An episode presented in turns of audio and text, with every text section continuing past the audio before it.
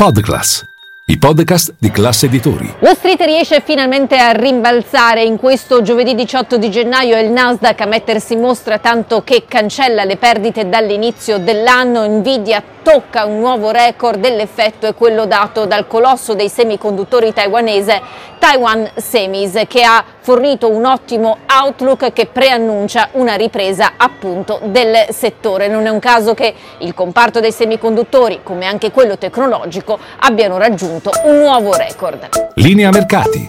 In anteprima, con la redazione di Class CNBC, le notizie che muovono le borse internazionali. Nel frattempo i rendimenti a lunga scadenza dei treasury hanno raggiunto nuovi massimi dell'anno in corso e questo dopo la flessione eh, dei sussidi di disoccupazione che sono scesi sui minimi di 16 mesi fa sotto quota 200.000. È vero che gran parte del dato è legato a un tonfo eh, esagerato nello stato di New York, è vero che l'effetto gelo ha forse tenuto molti americani a casa, eh, tuttavia questo dato ha portato nuovamente gli investitori a ridimensionare le loro aspettative per un taglio dei tassi da parte della Fed a marzo. Le probabilità che questo si verifichi eh, sia sono scese intorno al 56%, erano all'80% soltanto venerdì scorso. Intanto Rafael Bostic, a capo della Fed di Atlanta, ribadisce, secondo lui, il primo taglio ci sarà nel terzo trimestre a meno che l'inflazione non scenda molto più velocemente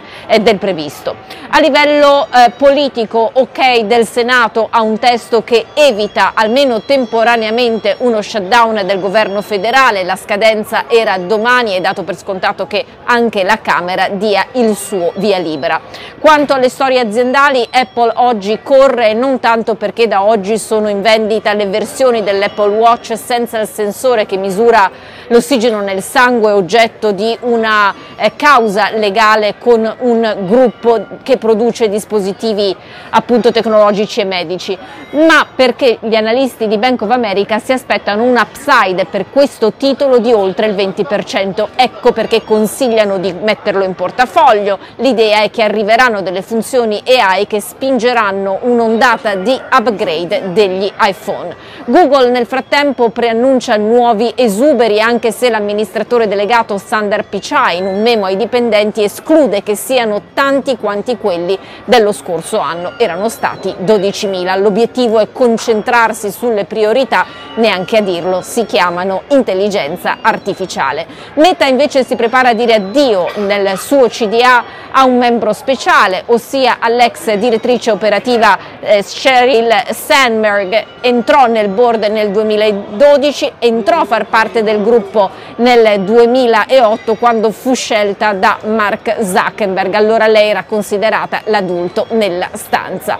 Chiudiamo con Birkenstock che nel giorno della sua prima trimestrale dall'IPO dello scorso ottobre soffre decisamente e questo perché ha fornito eh, un outlook deludente e anche margini in calo per la prima volta in quattro anni.